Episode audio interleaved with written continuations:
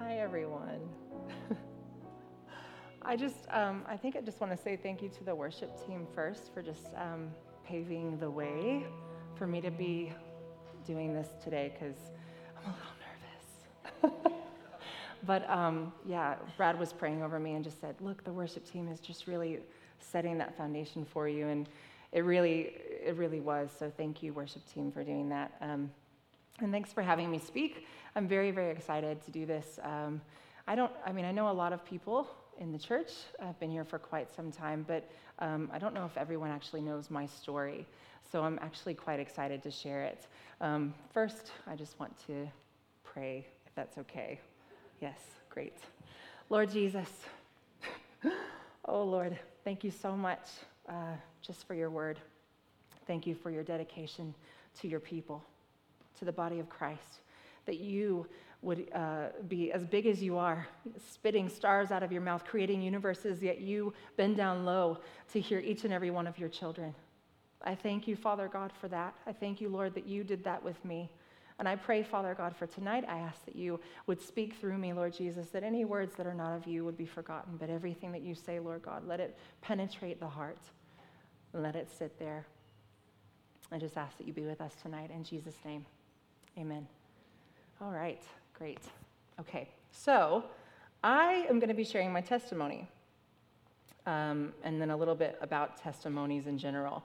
Um, incredibly powerful things, I think, testimonies are.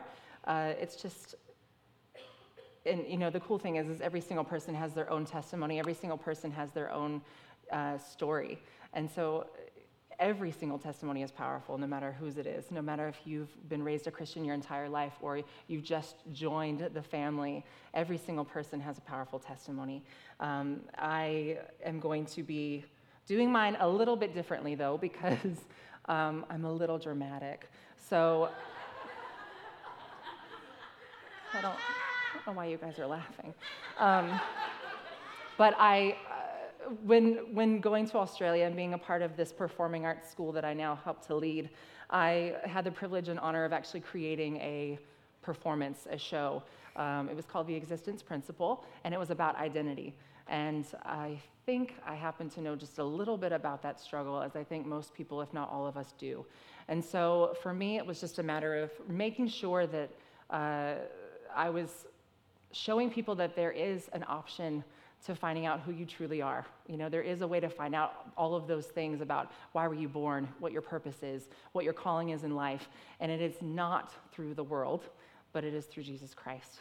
And so the the opportunity I had was to create this show, and I actually got to use my own testimony, my personal story, as part of the show.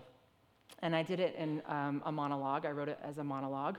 Um, very first time ever writing a monologue, so please do not judge me okay?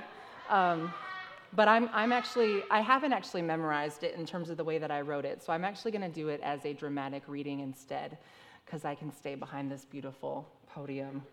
So, uh, yeah, so that's kind of the intro into that. So I'm just going to go for it.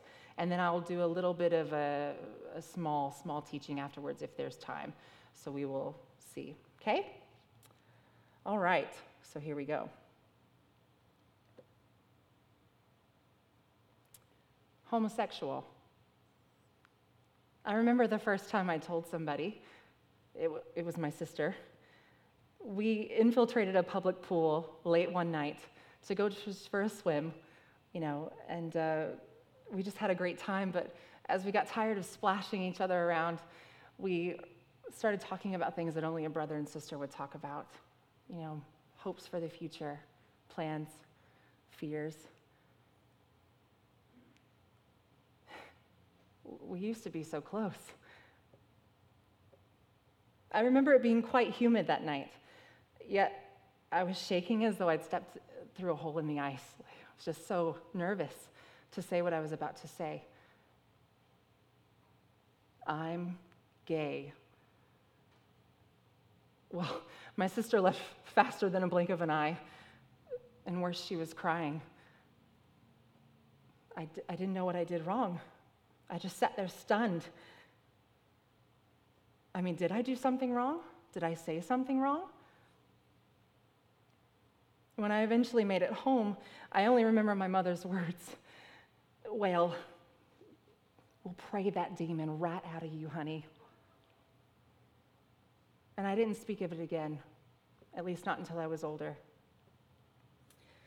Now, that was an interesting couple of years. By that time,